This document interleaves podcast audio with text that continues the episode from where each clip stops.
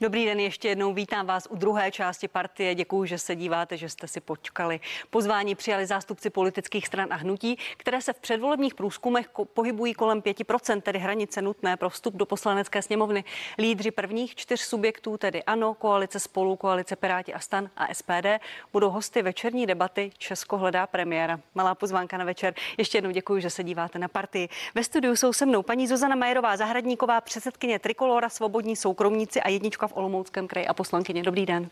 Hezký dobrý den a jsem jednička v Praze. Promiňte, promiňte, ale byla jste dřív v Olomouckém kraji? Uh, před třemi měsíci. Děkuji, děkuji za ano, upozornění. Pocházím z něj.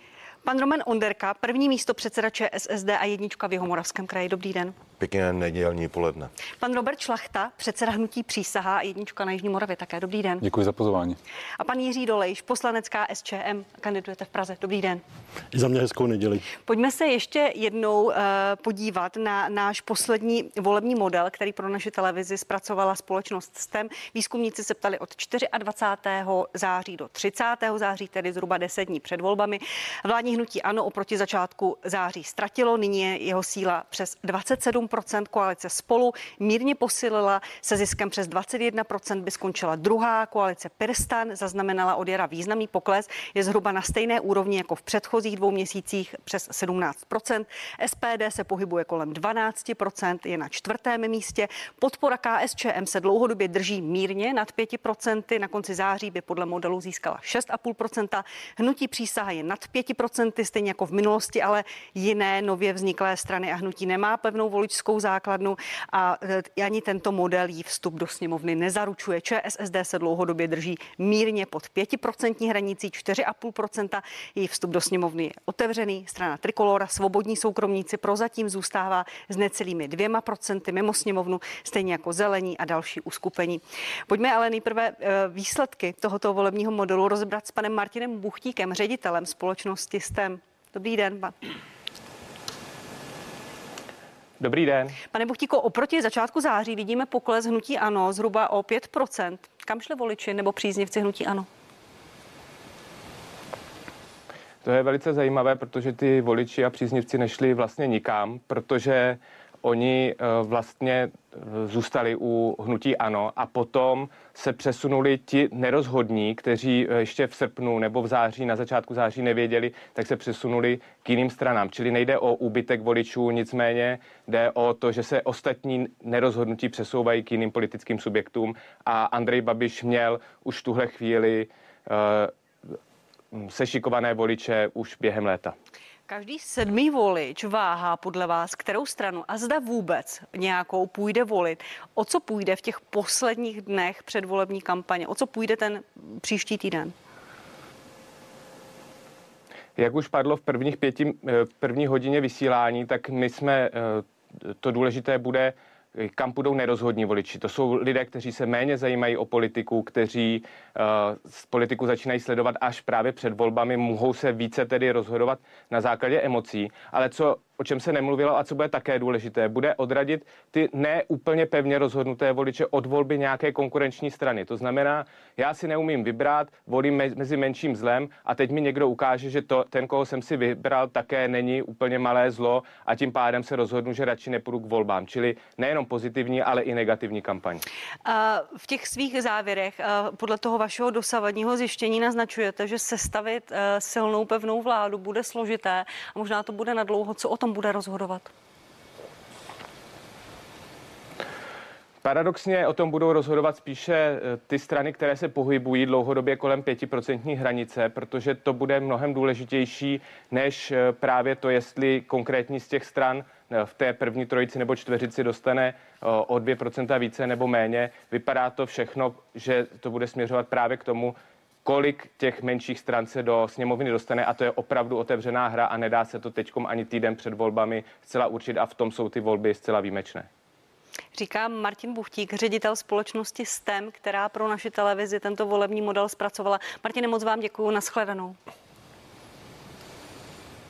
Děkuji za pozvání, nashledanou.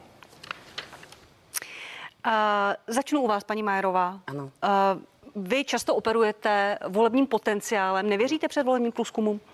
No, Tento průzkum STEMu je pro mě naprosto úsměvný, protože třeba na CNN Prima News jsme měli 5, eh, přes 5%, u Phoenixu máme... A to byl, to byl volební model, váš, průzkum nebo potenciál? Váš, eh, váš volební průzkum, ne, ne, ne, to nebyl potenciál, to byl váš eh, výsledek průzkumu. Eh, průzkumu, myslím, že minulý pátek.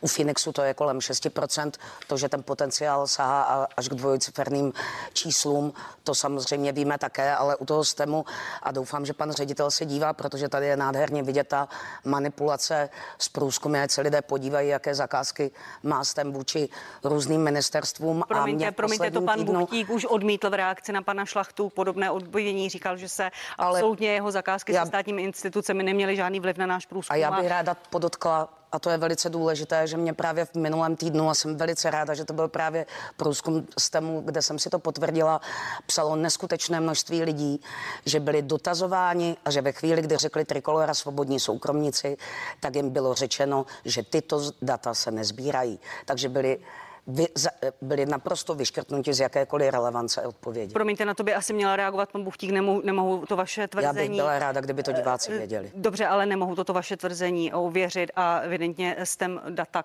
která se lidé, trikolora, to mohou potvrdit. Eh, trikolory eh, sbírají, protože jste tam byli započtení. Vaše reakce, pane Šlachtu? Eh, moje jsou to pevně volby, asi ti zkušení, kteří už něčím prošli, tak mě vždycky upozorňují na to, abych nebral žádný, žádný data, žádný průzkumy, protože samozřejmě jednou je to od 6 eh, přes dva, já nevím co všechno. Takže pro mě je to pouze to, že za týden nám ukáží voliči eh, a ty čísla budou teprve relevantní. Takže pro mě je to důležité, že 8. 9. se potkáme u voleb a vlastně 8. 9. večer budeme vědět, co z toho bude. Tak to je, to, na tom se asi shodneme. Nechám reagovat pana Onderku. Stále ta, ta, ta pětiprocentní hranice, občas ji překračujete, občas ne. Jak moc jste nervózní, pane Onderko? Tak eh, já na nervozitu v prvé řadě nemám čas, já nepodceňuji ani nepřeceňuji eh, jakékoliv průzkumy. My opravdu máme jako teď jsme viděli někde pod pět. Naše interní průzkumy nám ukazují 6-7, stejně tak, jak Prima eh, CNN nám ukazovala ten poslední 6%. Pro mě je důležitý potenciál, ten máme 10% a mě právě takovéto průzkumy nabíjí, protože ty mě provokují k tomu, abych byl více aktivnější, abych víc komunikoval s těma lidmi, s těmi lidmi a abych je přesvědčil o tom, že sociální demokracie jako nejstarší parlamentní strana patří e, do poslanecké sněmovny a já jsem bytostně přesvědčen o tom, že se tam dostaneme, že tam budeme a že náš výsledek bude lepší než v minulých volbách. Děkuji. Čili nad 7%. Ano. Pan, pane Dolejši, váš komentář, prosím. Já si myslím, že především volič by se měl zajímat o ty kandidující strany samotné, méně o ty preference, protože upřímně řečeno, tvrdá data nám dají jenom volby. Eh, já nespochybnuji práci agentur, ty preference samotné dávají empirická data, ale modelové úvahy, modelová schémata, ta už jsou přeci jenom zkreslená, protože ten modelová úvaha je o tom, že rozhodnete za ty nerozhodnuté řeknete, že tolik procent těch nerozhodnutých půjde tam, tam, tam. To nikdo neví v tuto chvíli. Takže to beru s velkou rezervou a připomenu i to, že čím menší subjekt, tím větší váha statistické chyby. Čili ti, co jsou na třech, čtyřech procentech prostě, tak ty skutečně nevědí. Já to beru tak, že pro nás je důležité, že jestli eh, představitel agentury řekl, že ano, nestrácí ani nezískává voliče, tak by mohly být volební výsledky zhruba jako v roce 2017, kdy jsme byli na více jak 7% a před sociální demokracií. A pro nás je to závazek, aby jsme udělali maximum pro to, aby levice byla v parlamentu. Děkuji vám za ty komentáře. Pojďme na jednotlivá témata, které potom budu uh, probírat i s lídry dalších čtyř uskupení uh, při té večerní debatě. A to je zdražování, inflace. Inflace byla v srpnu 4,1%, zdražuje jídlo, služby, energie, nemovitosti, bydlení. Česká národní banka ve čtvrtek zvedla úrokovou sazbu o 3 čtvrtě procenta. Jednoduchá otázka, co na to říkáte, paní Majerová Zahradníková? Tak samozřejmě se to dotkne peněženek našich lidí a my dlouhodobě Trikolora Svobodní soukromníci říkáme, že budeme pro, prosazovat jako jediná eh, pravicová strana eh, u nás, budeme prosazovat veškeré snížení daní, aby opravdu lidé, lidem zůstaly ty peníze v peněženkách, protože ono to zdražování a to, že se lidem eh, chce přidávat na platech, tak ta vládní koalice samozřejmě už neříká to B, že sice jim něco přidají, ale v těch jejich peněženkách zůstane daleko méně, protože to zdražení je daleko větší než to, kolik dostanou přidáno. Koment, já, já, promiňte, já jsem eh, vás prosila o komentář k tomu rozhodnutí České národní banky. Bylo to dobré rozhodnutí, ne, že takto krotí, krotí inflaci? Nesouhlasí? Nesouhlasí. Pane Šlachto, stejná otázka. Česká národní banka nezávisí orgán samozřejmě, nezávisí k tomu, že by politici do toho neměli úplně smluvy, jsou to odborně, odborně zdatní lidi, kteří samozřejmě mají vyvažovat nějakým způsobem, takže uh, můžeme souhlasit, nesouhlasit, ale to rozhodnutí je samozřejmě daný a ctíme ho, takže to je, to je tak všechno, co s tím můžeme udělat. Pak nás je jednoznačně, aby jsme občanům teď pomohli, lidem pomohli, pojďme snížit DPH na potraviny z 15 na 10 okamžitě, to jim pomůže a z energie řežme a, a pojďme řešit regulovanou částku, eh, částku energie tam, kde můžeme našim občanům okamžitě pomoci. To je náš návrh. Teď v ten okamžik. Děkuji. Komentář eh, k rozhodnutí České národní banky, pane Underko. Ne, že by se mi to líbilo, ale respektuji a souhlasím, protože čtvrtprocentního bodu rostla inflace na 2%. Dostala se přes 3, přidala Česká národní další čtvrtprocentní bod a ten poslední čtvrtprocentní bod tím se snaží uh, oslabit očekávání, protože očekávání trhu to je další záležitost, která podporuje růst inflace, takže uh, to rozhodnutí bylo profesionální. Uh, mě zarazila jedna věc a to, že paní Šilerová jako ministrině financí řekla, nás se to netýká, my to neřešíme. Přitom třeba deficit státního rozpočtu, do kterého ano zaseklo z ODS eh, sekeru 120 eh, miliard zrušení superhrubé mzdy, to je další z momentů, který nám šroubuje inflaci. To znamená, sociální demokracie bude chtít e, zaručit reálnou mzdu pro zaměstnance v České republice, to znamená, aby měli stejné možnosti, jaké mají v letošním roce, to znamená stávající plast plus, plus minimálně inflace. Kritizujete sekeru v rozpočtu, vaši ministři nepodpořili státní rozpočet, poměrně nevýdaný krok, ano. nebo pan Toman se zdržel, ano. jak jsem pochopila, ale vy jste nepodpořili rozpočet ne proto, že má velký deficit, ale protože jste chtěli být štědřejší ke státním zaměstnancům. Ještě. Ale tam je potřeba si říci, že když nebude stát štědřejší k zaměstnancům, to znamená, eh, že se nedopracuje ani k tomu, aby měl reálnou mzdu. Mně se strašně líbí, jak se všichni fotí s policisty, zdravotníky, hasiči, ať je tornádo, covid a nebo cokoliv. A potom, když se jí má zaručit reálná mzda, to znamená stejná schopnost uh, uh, užití těch financí jako v letošním roce, tak jsou všichni proti. A já chci upozornit, že jestli se bavíme o navyšování, který bude státní kasu stát nějakých 12 miliard, tak 7 miliard z těch 12 miliard jde zpátky na odvodech a na spotřebě do státního rozpočtu. Takže jako ono všechno, co navrhujeme, tak není o tom, že chceme jenom rozdávat, ale máme promyšlený systém i ve vztahu k daním. Eh, mm, ale nutno dodat, že peníze nebo průměrný plat ve státní sféře je už větší než v soukromé, soukromé sféře a to je, ale to je to podle není, ekonomů také jako ale velmi nevýdané. Ale to není vůbec žádný problém, protože vždycky je otázka, z jakého základu vycházíte. Já vás nechám reagovat, paní Zahradníková i pane Šlachto. Pane Doliši, otázka, eh, která mířila k České národní bance k tomu mm. rozhodnutí zvýšit o 0,75. Tak Česká národní banka má v popisu práce reagovat na nerovnováhu v cenách.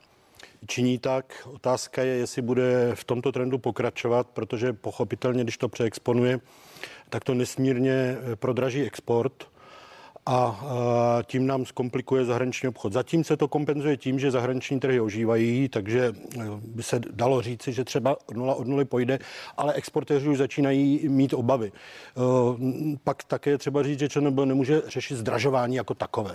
To zdražování má prostě určité příčiny a ČNB je řešit e, tímto opatřením nemůže.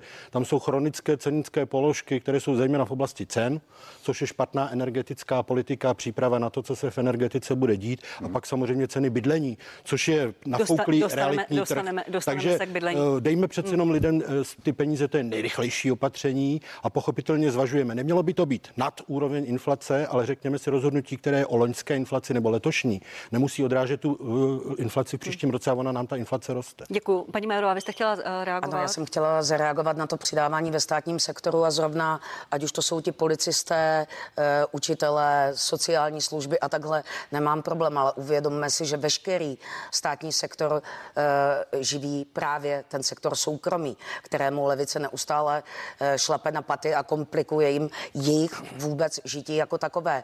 A aby mezi státním a soukromým sektorem bylo v průměrném mzdě odchylka 7 tisíc, což byla v, v loňském roce, tak to je naprosto neúměrné.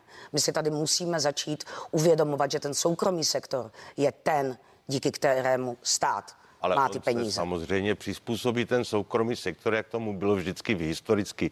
Eh, začne více myslet na automatizaci, robotizaci, modernizaci, větší produktivitu práce.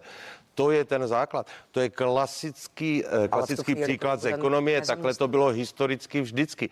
Pak zase předežene a pak zase ten stát posouvá. Je to jednoduchá záležitost. My nechceme nechat padnout lidi, kteří zachraňují naše lidské životy pod reálnou mzdu v České republice. A, Ale za to, vůbec a za to sociální demokracie bude bojovat. A jestli to jsou hasiči, zdravotníci, učitelé, a nebo jestli to jsou seniori v České republice, sociální demokracie se za ně bude být v tomto smyslu. Pan Šlachta, prosím. Já jsem hrozně rád, že pan Ondéka se chce být za policisty, za hasiče, za co všechno. Ono by bylo možná Jako dobře, když jste, musí. když, jste, když jste 8 let ve vládě a vlastně 8 let vládnete vlastně této zemi a podívám se na výdaje státu a podívám se jenom ty kauzy, které provádí tuto, eh, provází tuto vládu a, a nebudu brát to, co je mediálně. Podívám se jenom nejvyšší kontrolní úřad, co říká, jakým způsobem jsou peníze promrhány, jenom třeba v covidu v nouzovém, v nouzovém stavu. Tak by bylo dobře, možná když si na to vyděláme, když ti vaši ministři by ušetřili a dívali se na ten výdaj a potom bychom mohli rozdávat. Ale vy chcete pořád rozdávat, ale nedíváte se na to, abyste si to odpracovali. To si myslím, že je hrozně důležité. A jste tam už 8 let, jste tam, pane. Kolego, 8 ani, let. ani náhodou. Sociální demokracie,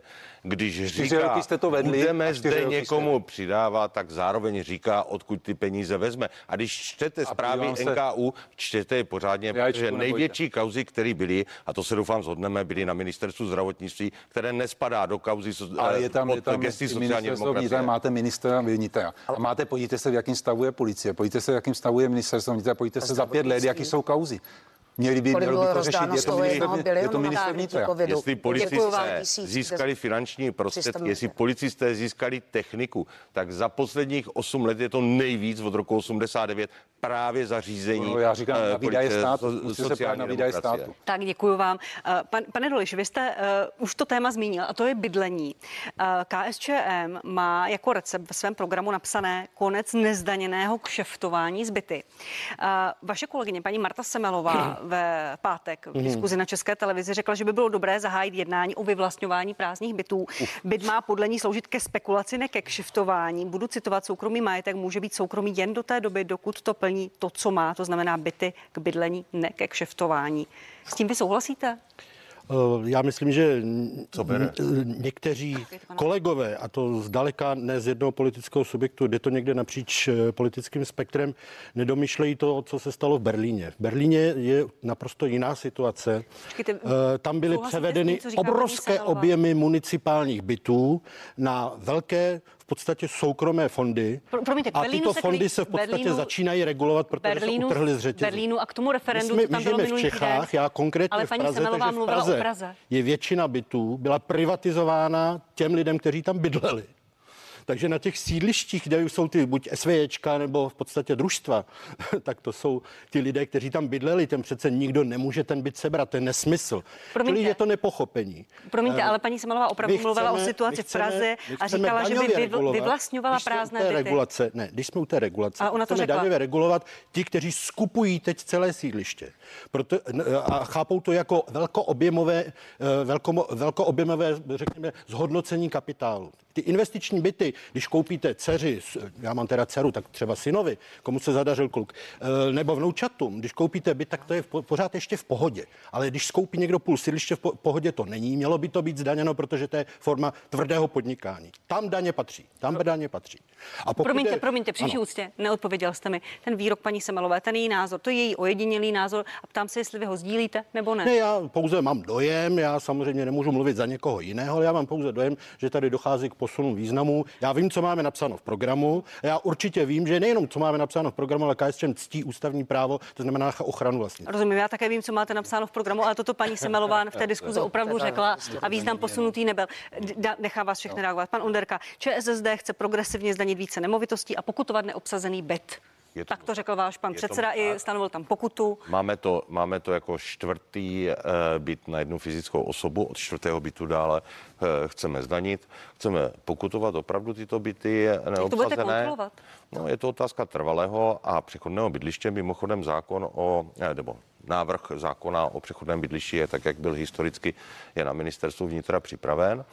Eh, co se týče této věci, tak já zastávám jeden názor, který tady trošku padl, a to je to, že opravdu tady musí být střed eh, s těmi developery, kteří vyhánějí tu cenu nemovitostí v České republice nahoru. Pro nás je ale důležité neziskové stavebnictví, jsme si vzali, vzali vzor z Vídně, kde to funguje. Eh, není to jenom teda to družstevní, ale opravdu neziskové. A tady musím říct, že nejen, že to funguje v zahraničí, ale ten zákon je připravený, byl v prvním čtení, bohužel ano, některé další strany ho blokovali ve sněmovně a doufám, že další čtyři roky se nám ho podaří prosadit. Paní Mérová Zahradníková, vy jste chtěla reagovat, pak položím otázku k vašemu programu i panu. Ano, samozřejmě, já jsem chtěla reagovat, protože já tady odevšat, je, eh, odevšat slyším to slovo znárodňování a začínám z toho mít toho opravdu velice, eh, no tak historicky v 48. jste nedělali nic jiného a jako obecně je úsměvné, jak já tady jediná žena mezi muži, tady zastávám pravicové hodnoty, vy tady všichni mluvíte doleva a absolutně nehájíte, pardon, pardon. No, a, a, dobrá. Tak ČSSD a KSČM jsou levicové strany. Je dobrá, a, ale paradoxně absolutně nehájíte ty lidi, protože protože tady si lidé vydělají na to, aby si koupili nemovitost no. a vy jim chcete ještě zdranit progresivním daněním. Ti lidé si na to vydělali. Jasně. A vy jim to chcete Velký brát. objem investičních bytů. Já jsem to řekl zdaňovat. jasně. Nezlobte se, nevadí. Nezlobte se na mě, já budu Když si vykoupíte byt, tak vám to přece nikdo nebude brát. Já, já budu vždycky ctít nedotknutelnost soukromého majetku. Ti lidé na to celý život šetřili a já nedovolím, aby se jim na ten jejich majetek někdo sahal. Paní a můžete si o tom snít, ale já budu ale... s tímhle vždycky bojovat. Už Paní... vidím developera, jak celý život šetřil, šetřil ke korunce korunka, aby si mohl koupit půlku sídliště. To teda vidím.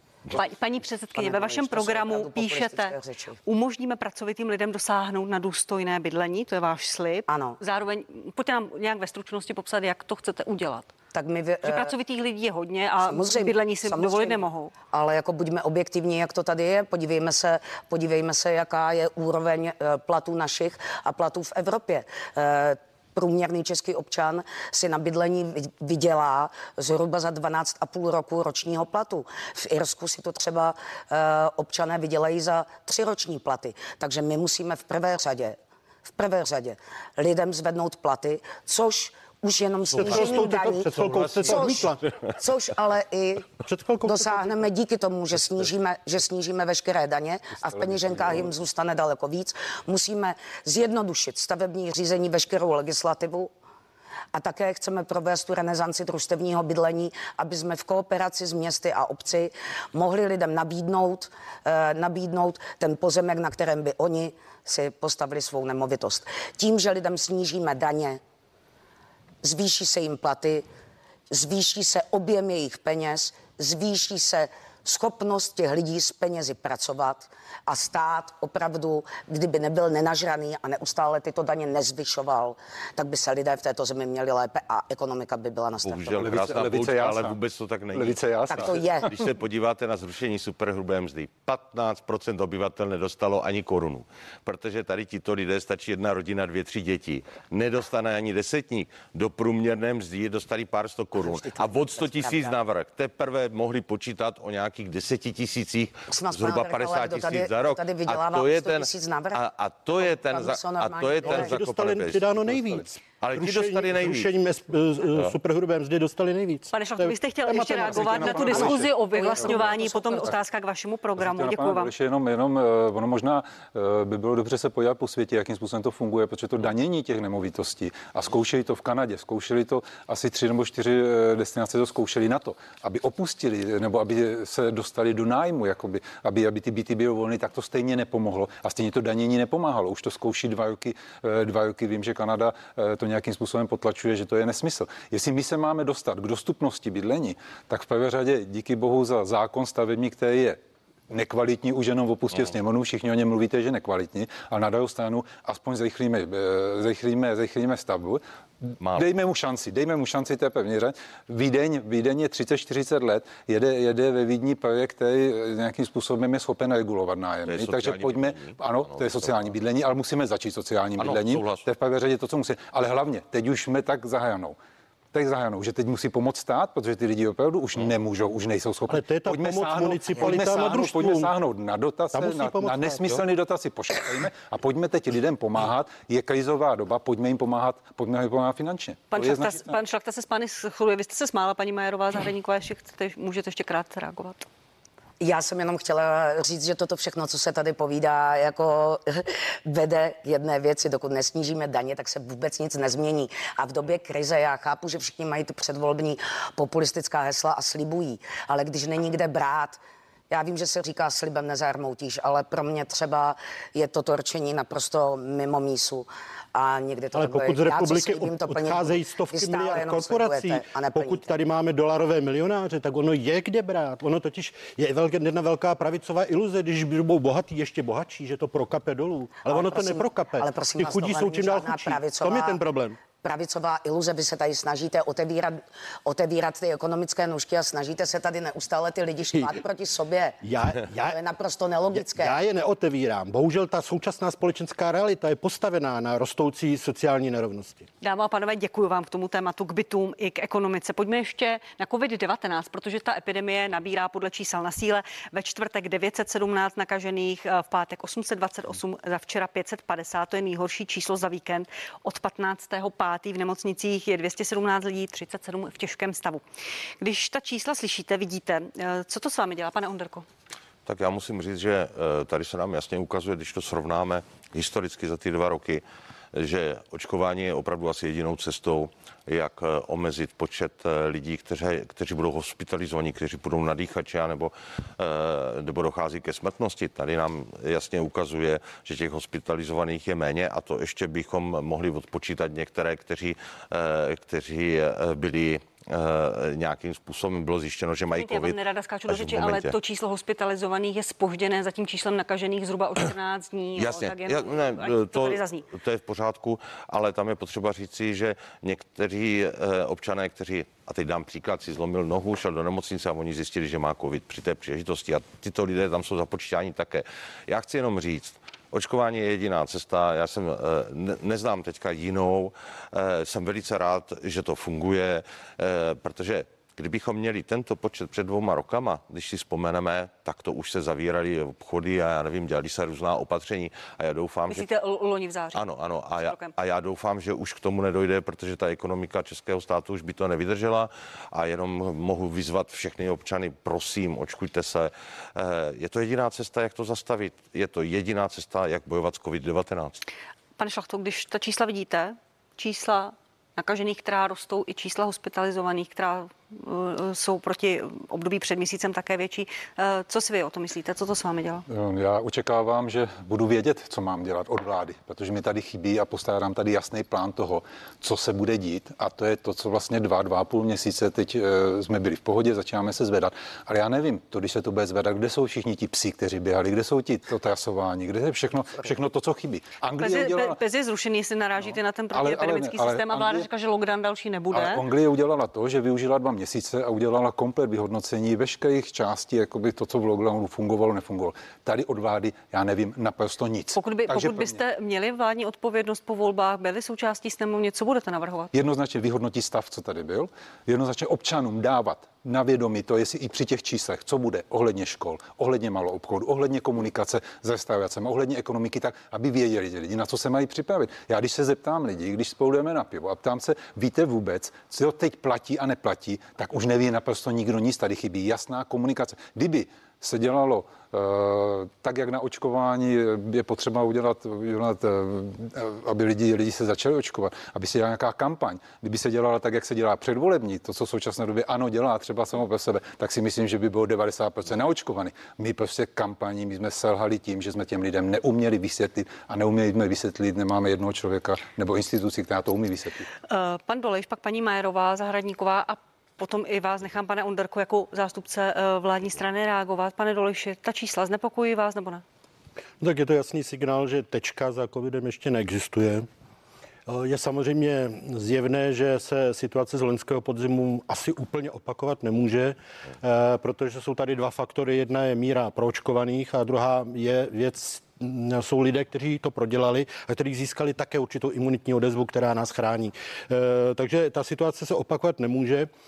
A rád bych doufal, i když teda nejsem zrovna přesvědčený, že ti, kteří to mají na starosti v rámci krizového řízení, což je především rezort ministerstva zdravotnictví, ale i další, že se trošku poučili z toho chaosu a chyb, který dělali v minulosti, protože my jsme skutečně nebyli best of covid. My jsme šli do špatných čísel, zejména pokud jde o smrtnost. To bylo způsobeno především tím, že přetékaly kapacity zdravotnictví a ty nemohly eh, léčit jednak závažné případy, ale jednak který zanedbávaly ty ostatní choroby. Takže proto nám tak vyskočila ta smrtnost a to bylo jasně eh, špatně. Takže eh, tady je třeba myslet na to, že nejvíc jsou zasažené služby, takže ten režim pro služby, aniž bychom zase pro boha jen to ne, zavírali služby, čili ty karanténní jakési předpisy, aby mohly služby fungovat, to je důležité. Doufám, že se poučili, pokud jde o testování, protože to byl noční horor, zejména na školách, ale i jinde. Je jasné, že testování má smysl jako sběr informací, nedokonalých informací, tam, kde jsou ohniska, ale ne všude. E, rouškování to radši nechme, radši nechme být. A poslední věc, která v podstatě asi bude dobíhat, je ta kampaň pro očkování. Vláda vysvětluje lidem, že se mají očkovat potvrzuji to, že očkování je dobrovolné pro Boha, takže si musí všichni uvědomit teda, že mohou, nemusí, ale že když nemusí, takže samozřejmě uh, to má určitá, určitá rizika, to nejenom zdravotní, ale samozřejmě i z hlediska fungování ve společnosti. Paní předsedkyně, vás ta čísla znepokojují nebo ne? Uh, tak, já půjdu teda po pořádku a budu eh, postupně reagovat. Co se týká těch čísel, tak eh, je důležité si uvědomit, že vy říkáte čísla nakažených, ale pozitivně testovaný nerovná se nemocný. Ať v tomhle máme pořádek. Proto říkám ano? nakažení. Neříkám nemocný. No ale nakažený, nakažený to už znamená, každý máme v sobě nějaký díl viru, ale budu pokračovat. Co se očkování týče, tak říkat, eh, my od jak živa, od začátku, nejenom v průběhu kampaně, tvrdíme, že očkování musí zůstat dobrovolné. Nikdo neříká, ale něco jiného. Bez per... No, vládní činitelé se v tom střídají podle toho, co vychází lépe. A říkat, že očkování je tečka, nám dokazuje Izrael, který má nejvíc, největší nárůst právě lidí po druhé, druhém očkování a samotný premiér, a to mám vytisklé i z novin a vzala jsem si to sem, tvrdí, že nejvíce ohrožení jsou paradoxně právě ti lidé, kteří podstoupili dvě očkování. To jsou výsledky, realita, realita to je jsou trošku jiná. Realita je taková, že očkovaný může být nakažený, nechám vás nemá závažný průběh. Nechám vás reagovat, pane Doliši. domluvit, prosím, protože já také vás nechám mluvit, když mluvíte vy a pouze Jistě. reaguji. Eh, takže to říkat, že očkování je tečka, je jedna velká lež. A to víme všichni, protože v Izraeli bylo nej, byla největší proočkovanost na světě. A teď chci jenom říct, a to je něco, co by měli naši lidé vědět. Tady už se dávno v rámci vlády, a vy to musíte vědět, připravuje, že po volební kampani se opět všechno zavře. Tady se už dávno chystá. Počkejte, že se odkud, školy. odkud máte tuto informaci, paní Majerová Zahrubníko? To je poměrně závažná věc. Ano, je to závažné. Ředitelé škol už dostávají informace o tom, co, jak se bude řešit v školství a jak se bude, jak se bude. A ti vám říkají, že bude tady lockdown povolební, nebo? Že se opět zavřou školy.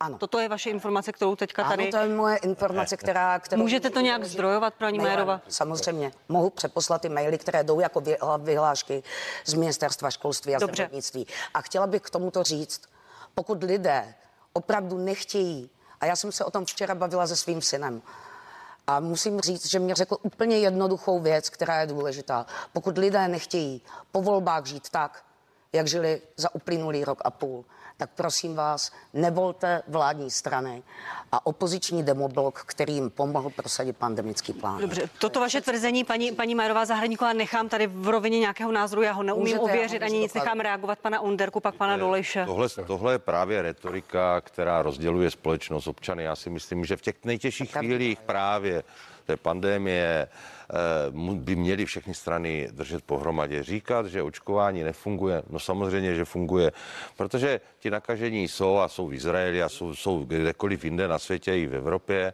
ale eh, samozřejmě se snižuje smrtnost, ty lidi nejdou hned okamžitě nadýchat, že by to očkování tady nebylo, tak, tak nám tady umírá daleko více lidí a to je potřeba a to je potřeba si uvědomit. Nemáme zatím jinou cestu. Řeči o tom, že tady bude lockdown po volbách, tak já, já jsem horší blábol neslyšel, teda se omlouvám, ale, ale fakt neslyšel. a neslyšel jsem to od nikoho. Já chápu, to sociální, sociální demokraté by nic takového nepodpořili, my jsme to říkali už stokrát, eh, protože samozřejmě lockdown takový, jaký byl, tak eh, opravdu naboural ty veřejné finance tak silným způsobem, že už si ho nemůžeme dovolit. A jestli dojde k nějakému omezování díky covidu a pandemii, tak bez zesporu se to bude řešit na té lokální úrovni, to znamená v rámci obce, města, kraje, potažmo. To můžete tady ale, zaručit a vyvrátit aha, informace. Já jsem o to bytostně přesvědčen a takhle to sociální demokracie bude, eh, bude vždycky prosazovat, ať volby dopadnou jakkoliv. Prosím, jednu větu, pane Šlachtu, budeme mít krátkou pauzu, potom můžete Jasně, reagovat dál. Určitě to, co říká pan Udeka, já jsem, ale to by měli vědět lidi, jestli to máte připravené. Já si myslím, že to jenom cucáte z prstu teď. Necucám, pan, pan, pan ministr zdravotnictví i školství, některé ano, tyto věci by byla skutečná, kdyby řádně fungovala vládní komunikační strategie, kdyby komunikovali s lidma, protože skutečně musí být připravená krizové řešení pro případ, že by to, se to posunulo, ale současná data nenapovídají žádné lockdowny ani něco ne. podobného. E, prostě očkování brzdí závažné průběhy, samozřejmě neochrání stoprocentně, to neochrání jo. nic. Dámo a pánové, já vám v tuto chvíli děkuji k tomuto tématu. Za malou chvíli budeme pokračovat na CNN Prima News v tématu COVID-19 a i v dalších tématech. Děkuji, že se díváte.